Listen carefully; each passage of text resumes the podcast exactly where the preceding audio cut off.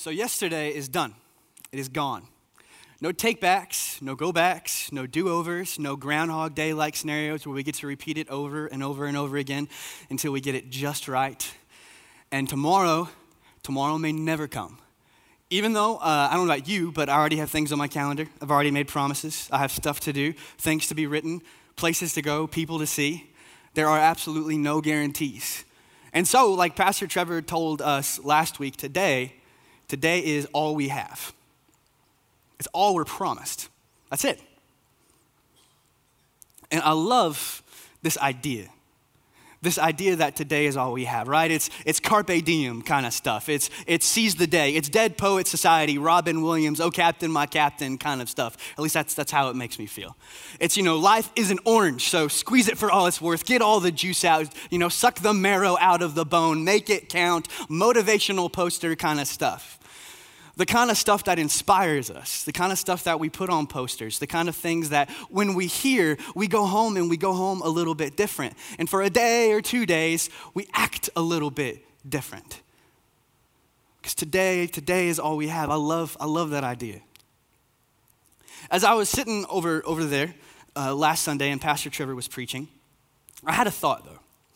Um, I, I, I, mean, I, always when Pastor Trevor's preaching, I have, I have thoughts. I feel like when you're listening to somebody, you know, you should, you should think. Um, it's a good thing to do, uh, thinking. It's, it's nice.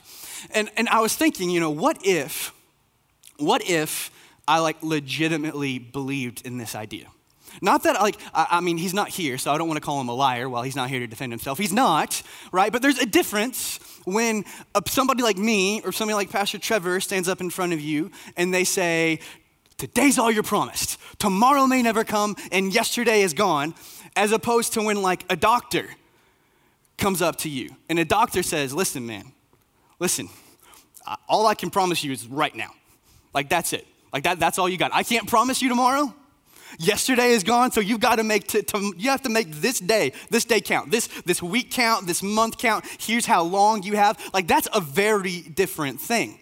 Not that when somebody like me says this, not that it's not true, it just hits you a little different.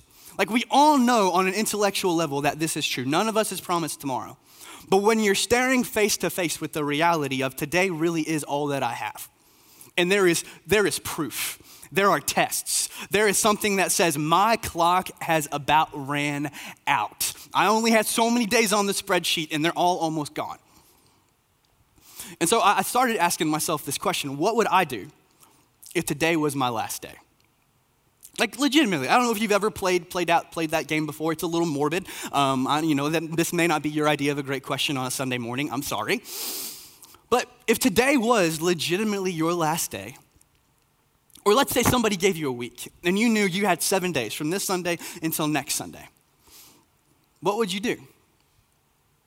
How would we actually spend it? And the thing that I love about this idea of all we have is today, and, and, this question right here, is when we actually get honest, when I actually got honest, it reveals what I really think, and what I really believe, and what I really value. My mom first started thinking about the things that I would eat. Uh, for me, it'd be fried chicken, mashed potatoes, and gravy, green beans. Like that is my, if I am eating and that's my last meal, that's, that's it. Like I want to go out with that one a Dr. Pepper, a nice cold Dr. Pepper, Reese's Fast Break. I don't know if they make those anymore, but in terms of candy bars, those, that, that's the tops. And then, you know, there's, you know, the, the people that you would want to go see and the experiences that you have. That's when it becomes like a bucket list type scenario, right? We all have these things that we want to do, these experiences, the things that we want to eat, the things that you want to taste for the last time, the things that you want to see for the last time. And as I was turning that question over in my head, there was another thought that came running in. As a Jesus follower, as Jesus followers, for those of you who are, we have a set of beliefs. And, and those beliefs tell me that everyone will spend forever somewhere, myself included. And so, this life, whether if today is my last day or I have a week, that's not actually it for me.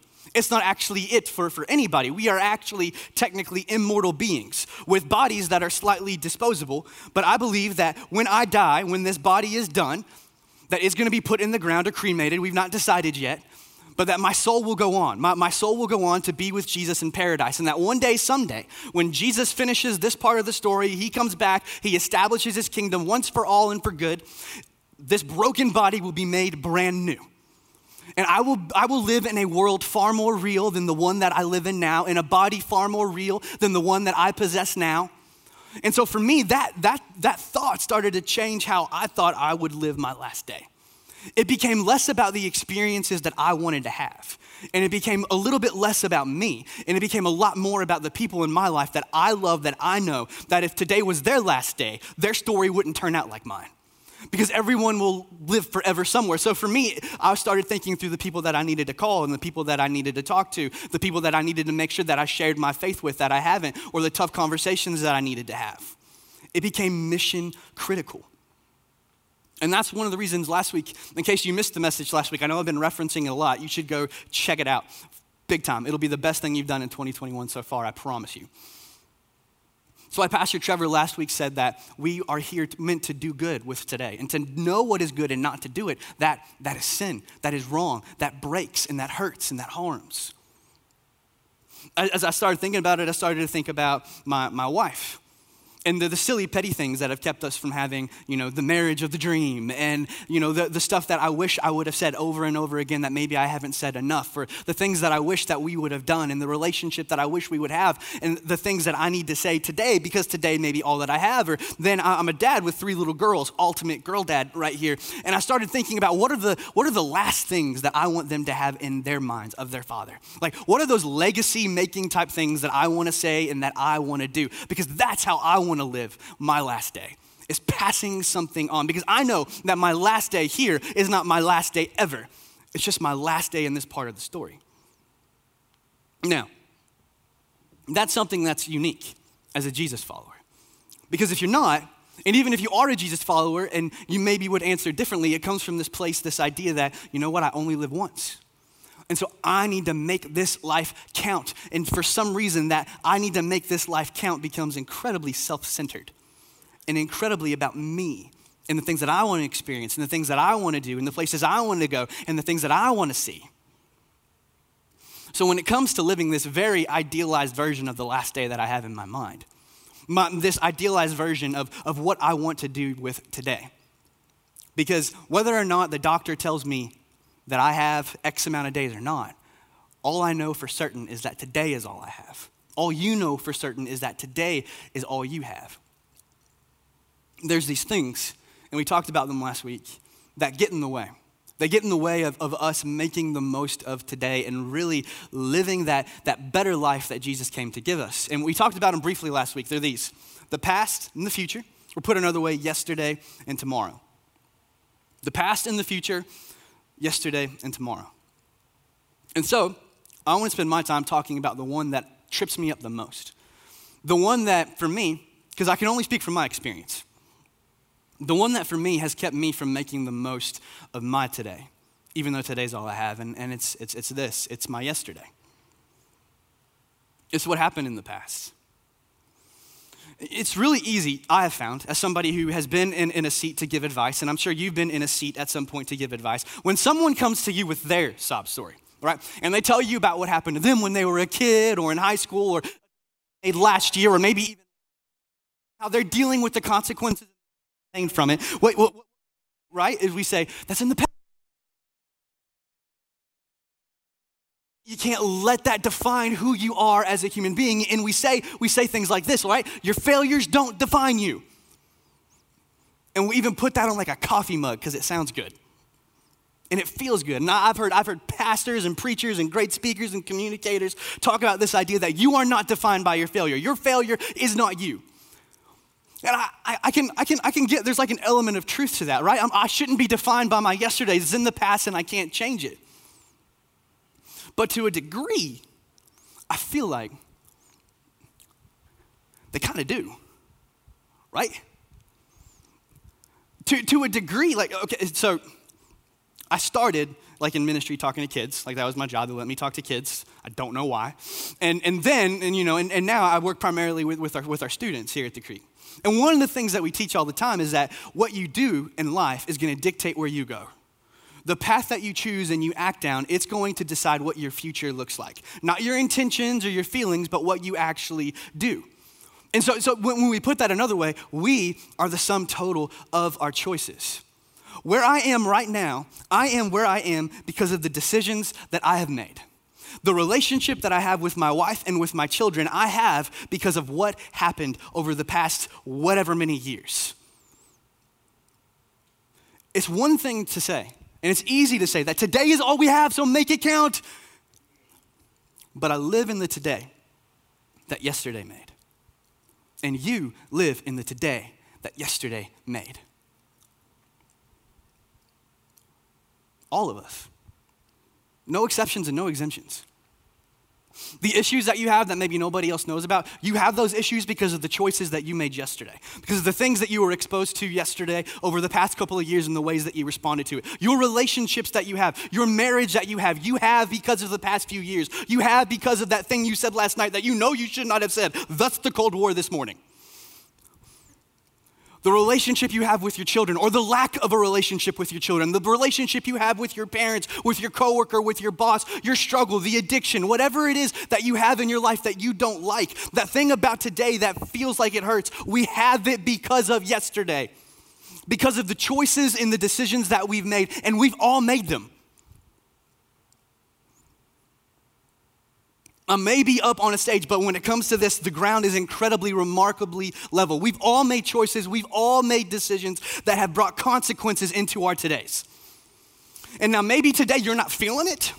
It's fine. But there has been a day when you have. There has been that day when the other shoe has dropped. When you, when you were, were in like that teenager who walked in, who walked in the house and there were your parents sitting at the table with all the contraband laid out at the table and you walked in and instantly you know a reckoning has come. It was time to pay the piper. When you came home late and there was your wife just waiting for you. What you doing, honey? Where you been? Who you been with? Been tracking you on the, on the app. Uh-huh. There's a reckoning coming. There's consequences for the action. So, so what do we what do we do? What do we do when yesterday finally bleeds over to today and the consequences, we are actually facing them? Because that's not a, that, that, that's not a question specific to you and to me. You've asked it before. You might be asking it today. And if you don't fall into one of those two categories, you will ask it. It's not, it doesn't make us special. We've all, we've all been there. Two, two guys in the Bible, it was, it was their story. Well, it was like all of their stories except for Jesus. But two guys in particular that we're going to talk about. And, and you probably don't know them by their names, that's okay. But, but history tells us that their names were Gestas and Dismas. Gestas and Dismas. We don't talk about them a lot, especially by their names. The point in, in the scriptures that we find their story is when their stories become intertwined with that of Jesus. And we find their story towards the end of the story of Jesus. As a matter of fact, Jesus has already been arrested, he's been put on a mock trial, and he's been passed from justice to justice, from power to power, because there were all these people trying to decide what are we going to do with this Jesus. The Pharisees wanted him dead, but the people in power knew that Jesus hadn't done anything worthy of death. And so then finally, a guy named Pontius Pilate, he was the governor over that area in Rome. He, he looked and he, he saw he had a crazy situation on his hands. If he didn't sentence Jesus to death, then the powers that be would rebel against him. But he, how could he put an innocent man to death? And so he, he, one day when he was in front of the law, he said, I wash my hands of this, but I will give you what you want. And he sentenced Jesus to crucifixion. And so we're going to pick up the story in the book of Luke, and it goes like this Two other men both criminals, were also led out with Jesus to be executed. These are our guys. You know them better as the thieves on the cross, the criminals that, that flanked Jesus, one on the left and, and one on the right. And the thing about criminals is the thing about all of us. When we go to do wrong, none of us think we're going to get caught. That would make us very bad at being bad. That would make you very bad at being a criminal. When you go to steal something, you're going to do it in a way to where you don't where you're not going to get caught. When we go and we do the things that we know are wrong to do, we're going to do it in a way to where we're not going to get caught. Or, or we're going to do it when, when we believe the lie or the voice in our head that says, if you just do it this once, there's not going to be any consequences. There's a pass. Somehow, some way, you can do this and no one gets hurt. Have you heard that one before? Have you told yourself that one before? Like, you can do this and it's a complete and total pass. It's okay. You can go there. There are no consequences from that. Yeah, I know what, what people have told you. I know you think it's wrong, but I promise there's no consequences for it. Or if there are consequences, how's this one for you? If there are consequences, you can take it and it's worth it the consequences won't be so bad. And so we do it. You cross the threshold. You take the thing, you do the thing that you know that is wrong to do, thinking that if you get caught, you can bear the consequences. And then when we do get caught, and all of a sudden we face the consequences, oh, whoa, is me. This is terrible. I had no idea. If I had known that it was going to be this awful, I never would have gone or done this. And the reason why that is and the two thieves experienced it is because of this right here, because sin, all sin has a gotcha. All sin. No exceptions, no exemptions. All sin has a gotcha. All sin has a string attached. It'll always take you farther than you wanted to go, keep you longer than you wanted to stay, and cost you more than you are ever willing to pay. All sin has a gotcha. Anytime we go against what we know is right and what we know is best, there's going to be a gotcha. There's going to be a reckoning. There will be consequences. And that's what these two thieves, that's what they learned when they were crucified on the left and the right of Jesus. And crucifixion was the cruelest and most barbarous, barbaric form of punishment that the Romans could come up with. It was reserved for the lowest of the low, the worst of the worst. And it wasn't a dignified death either which is what makes what Luke records next even a little more stinging when you start to think about it. The people stood watching and the rulers even sneered at him. They said, He saved others. Let him save himself. If he is God's Messiah, the chosen one. And Jesus is surrounded by, by these, these people who had wanted him dead his family, his mother, his friends, all these people, the Romans, they're all around him. And he's hanging on a wooden cross, slowly dying from asphyxiation, bleeding out. And the cross is not a dignified death. There were no halos, there was no shining beams, there were no doves, there was no hallelujah chorus, there was no angel, there was no loincloth. He was there, miserable, humiliated, naked, dying, bleeding, beaten, disfigured, in pain, crying, weeping. And there were these people watching it and mocking him and making fun of him. Even though they knew he was innocent, even though they knew that he had done nothing, they looked at him and he said, Come on, big guy, you rose Lazarus from the dead. What you got? Come on, you claim that there could be legions of angels that came. Where's the, where's the angels, Jesus? Where are they at? And then to add insult to injury, the soldiers came up after that and they mocked him. They offered him wine and vinegar and said, If you are the king of the Jews, save yourself. Because there was a written notice above him which read, This, this is the king of the Jews. Because Pontius Pilate, when he crucified Jesus, he knew he was innocent. And he knew that he was giving in to the wrong voices and the wrong people, but he decided to use it to make a point. And so he put this sign up, up, up, above Jesus' head on the cross that read, King of the Jews, so that when the Jews saw it, they would be ashamed and that they too would feel defeated. And so even the Romans were mocking Jesus. And then, in the Gospel of Matthew, he's going to record that those two groups weren't alone. In the same way, the rebels, who were crucified with him also heaped insults on him. Can you imagine that? I'm, no, we can't. You're sentenced to death alongside somebody else, and you're guilty. And you're going to use your last breath, your last strength, to insult an innocent man in the middle. And, and, it's not like it was just some, some easy thing, a distraction. In order to speak, you literally had to lift yourself up. There were nails driven through the hands and nails driven through the feet. And in order for them to speak, they had to pick themselves up and push up on the nails that were driven deep into them in order so they could actually get some breath, so they could then slowly say the words.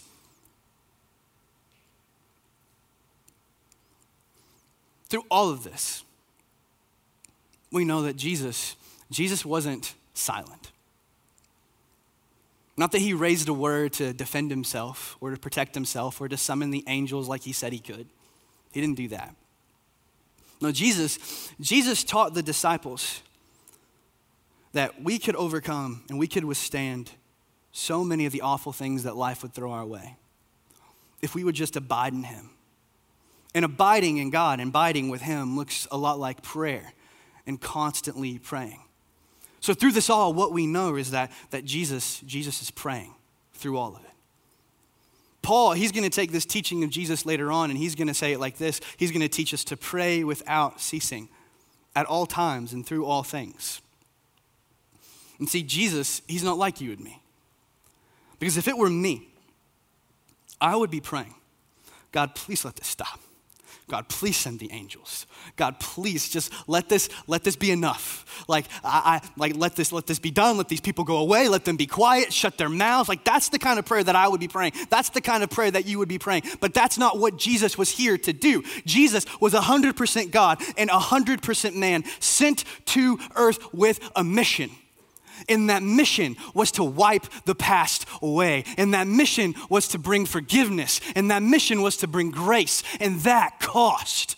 See, Jesus came as a sacrificial lamb to die in our place, but he also came as our high priest to intercede to God for us. So the moment the nails were driven into his hands and into, into his feet on that rugged piece of wood, and the cross was lifted up and dropped into the hole, and the blood started flowing, Jesus, our high priest, started praying. He started praying for you, and he started praying for me, and he started praying for the Romans and for the Jews and for the people that he saw. And then finally, he decided that he was going to let us know exactly what he was saying, exactly what he was thinking, exactly what he was praying. And so he used what strength he had to lift himself up using uh, on, on the nail so he could draw a breath, so he could say, Father, forgive them, for they do not know what they are doing. And after he said it, one of the criminals who hung there next to him. He took the opportunity to use what little strength he had to say, Aren't you the Messiah? Aren't you God? Save yourself and us. Here he is. This man is facing the consequences of his actions. He deserved to be there. And now he was looking at the man who was claiming to be God. He was looking at Jesus, who was God, and he was saying, I am here. Why don't you fix this? Where are you? I think a situation that I, I, know I've been in, when I've messed up and I've made mistakes and I was facing my consequences, I would look at God and say, How could you? Why won't you save me? Get me out of this. And that's exactly what this man was doing. He was dying, he was hurting, and he was angry. He was angry at God, he was angry at the people, he was angry at everybody except for the one that he should be, the one who had got himself on a cross. And that was him and his actions and his yesterday. But the other criminal, the other criminal rebuked him. And using what little strength he had, he said, Don't you fear God. Since you are under the same sentence, we are punished justly, for we are getting what our deeds deserve. But this man, this man has done nothing wrong. He is innocent. And then something happened. Something clicked for this thief on the cross. As he looked at and heard this man in the middle, this Jesus, it dawned on him not only was this just some extraordinary guy who apparently had the capacity to forgive like crazy, but this extraordinary guy who had the capacity to forgive like crazy wasn't just a guy, but he really was who he said he was. And then that thief, with what strength he had, said, Jesus, remember me when you come into your kingdom. Remember me. What I love about this is this man, he's a thief. He's filled with shame. He's facing the consequences of his actions. He made, he's made the mistakes. He's lived the life. And here he is trying to talk to God, trying to talk to Jesus. While Jesus is, he's busy. When I was a kid growing up, and I don't even know where I heard it, I, I grew up with this idea that somehow God didn't hear the prayers of sinners. You ever hear that before? You ever felt that way? Like, I've messed up too much. Surely God's not going to hear me. You prayed and you prayed and you prayed, and it's just felt like your prayers reach the ceiling and they don't go any further. And surely it's because I'm just not, not good enough. I'm not in the right place. I've gone too far. I've gone too far this way. Surely God's not going to hear a sinner like me. God doesn't hear the prayer of sinners. But the thing is, there's no other kind. Of course, He does. The only kind of prayers are the prayers from sinners. People like you and people like me who all have yesterdays and the amazing thing is, when sinners pray, God hears. And when sinners pray and they call out to God, God answers. And Jesus answered him Truly I tell you, today you will be with me, not on a cross, not on a mountainside, not just facing the consequences of your actions. You will be with me in paradise. Deathbed conversion, if there ever was one. Jesus offered that thief something. Something that we all want and something that we all need grace. Unmerited, unearned, undeserved favor. When we were teenagers and we walked in and we saw the contraband, it's what we prayed our parents would have.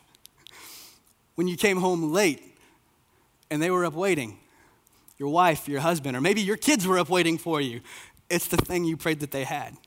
When you dropped the ball at work and the boss was sitting in front of you calling you on the carpet, it's the thing you prayed that the boss had was grace. That, that even though you didn't deserve it, even though you had messed up, that they wouldn't hold your feet to the fire, that there would be forgiveness, even though you didn't deserve it. Grace. Nothing that we can ever do can earn it, even though we try. We try to be good enough to get God's attention. We try to be good enough to earn God's acceptance. But when we do that, it's a lot like throwing yourself your own surprise party. It doesn't work. And grace is the thing that we all need today. Without exception, without exemption. Because sin has a gotcha. And we're all living in the gotcha. And we're all feeling the gotcha. Paul would look back at this whole thing later on. And he, he would write about it. And he, he, would, he would say it like this in his letter to some Jesus followers in the city of Rome. He would say, For all. What's this word? All. Funny thing about the word all, it means all.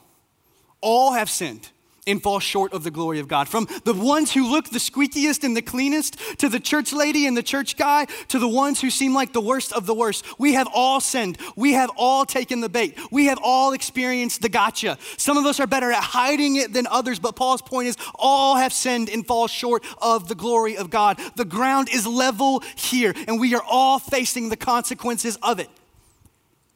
And the consequences are real, just like the thief experienced on the cross, and the consequences are eternal. And left to our own devices, we'll take very real consequences and we'll play them over and over and over again in our heads. And we'll remember our worst moments and we'll make ourselves pay over and over and over again. And we'll let yesterday bleed into today and impact our tomorrows and rob us of a better life, not only eternal life. But Paul doesn't stop there. All have sinned, all have fallen short, and all are justified freely by his grace through the redemption that came by Christ Jesus. And I love this word justified. What it means is God looks at us and he says, You are not that thing. Your failure, it does not define you. When I look at you, that is not who you are. As a matter of fact, when I look at you, I see what my son did. When I look at you, I see Jesus. Jesus, the one who everybody's a big fan of because Jesus did no wrong. God says, That is what I see. Old timey preachers used to say, It's just as if I'd never sinned, but it's better than that.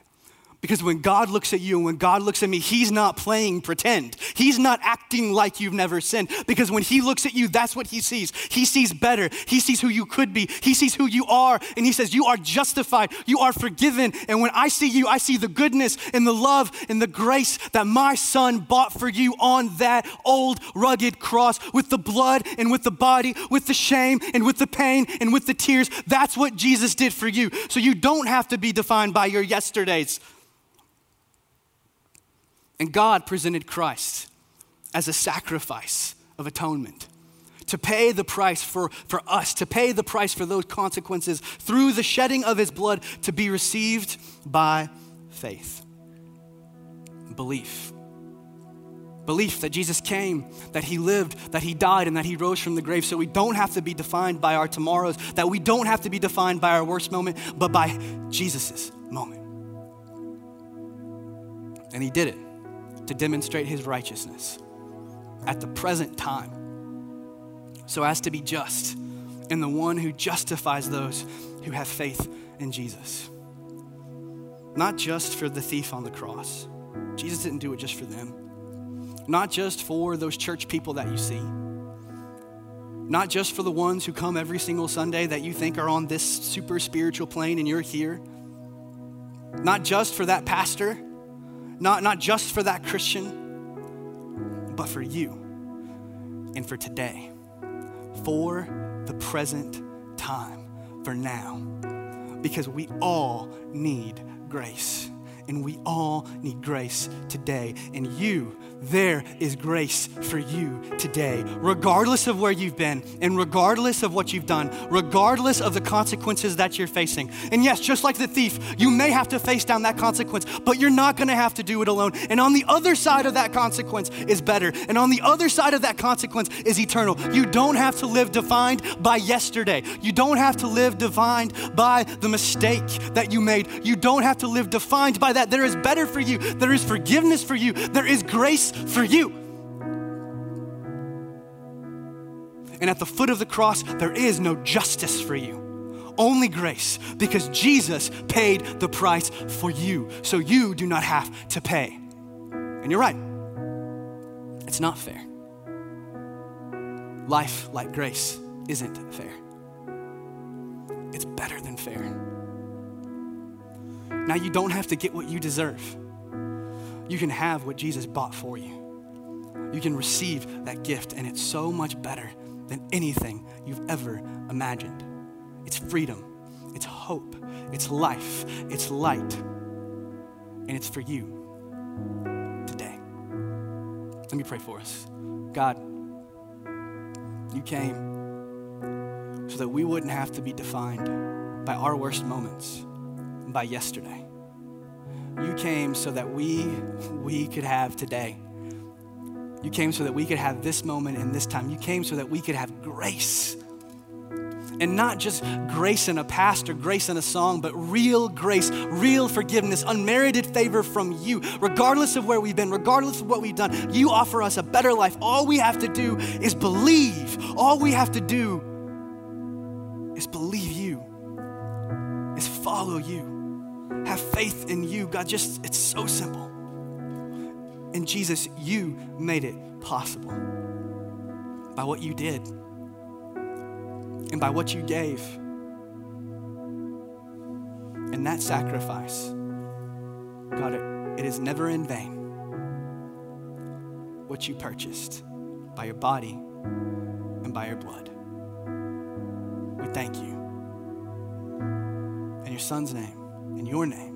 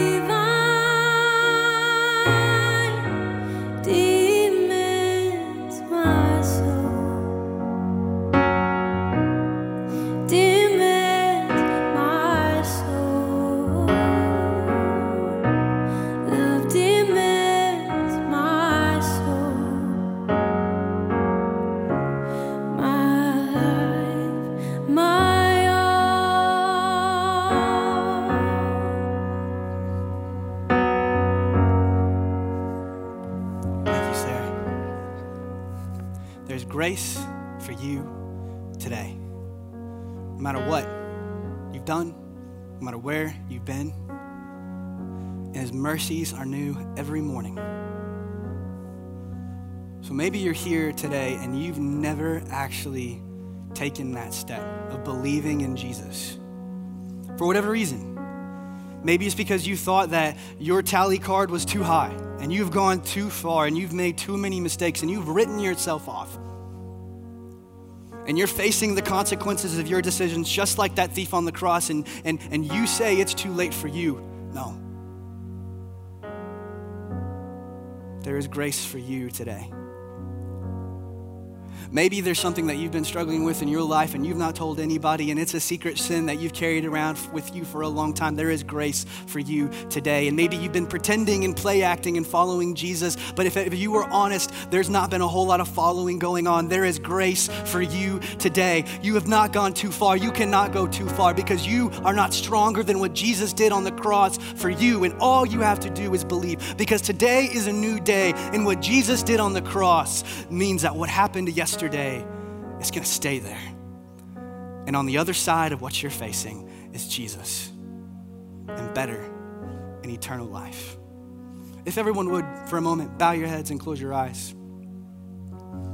Today, if you want to make that decision to follow Jesus and to become a Christian, to, to, to receive that grace by faith, here's what I want to ask you to do. I just want you to raise your hand. We're not going to ask you to do anything embarrassing or stand up or anything like that. Just put your hand up in the air to say, That's me. Today, I want to become a Christian. I see your hand. I want to follow Jesus. I want that grace today. I see your hand. Anybody else? Just put your hand up in the air. All right. For those of you who put your hand up in the air, maybe you didn't because you didn't believe me. You thought you were going to get hoodwinked, but you wanted to. Just look up at me. Look up at me. Nobody else is looking around. Nobody's taking names. No one's, no one's going to say anything to you. Just look up at me. The decision you've made today is the best decision you'll ever make in your entire life. And today is the beginning, not just of eternal life, but of better life. And, and we want to celebrate that with you. And we want to help you not just experience a moment now, but to experience that better life that Jesus died to give you. So let us know what you did. Let us know uh, I'll, I'll, be hanging out up at the front with my mask on if you want to come talk to me afterwards. Or you can go to ifollowedjesus.com and let us know. Uh, you can do that now. You can do that on your way out. You can do that at lunch today. Or if, if you're joining us online, they'll drop a link for you to follow to do that as well if you made that decision. But make sure you let us know because there is more to following Jesus than this moment. There is more to following Jesus than this one service, and it is great and it is better, and we don't want you to miss out on that. Let me pray for us one more time before we go. God, we thank you for those who've decided to place their faith in you today. And God, we celebrate. We celebrate with you. God, because of what you did, they are made new and they are made whole. God, because of what you did, they will have better life and eternal life. And so, God, we celebrate that and we thank you for what you did. God, we thank you for the mercy that you show us every day because, God, I still have a yesterday. It was yesterday, and I'm dealing with that, but God, your mercy is new today and it is a fresh start because of your grace and because of what you've done. So, God, help me to make the most of it. Help us, help your people to make the most of it. Because it's all we have. In your son's name of Jesus, amen. Hey guys, thank you so much for hanging out with us today. Those of you online, thank you for joining us online. If there's anything that you need, maybe maybe there's something in your story that you need to talk about. Maybe there's some stuff in your past that you would like to discuss with a pastor or a counselor, or maybe for you, you want to join a team or, or you decided to follow Jesus or you're interested in baptism, any of the things, we want to help you take that step. We want to help you experience that better life that Jesus came to give you. And, and you can reach out to us by going to thecreekchurch.com and filling out that form at Next Steps to let us know exactly what you're needing, and we will get in touch with you ASAP to help you do that. Thank you guys so much. It's been a terrific Sunday. We can't wait to see you back here next week, Lord willing.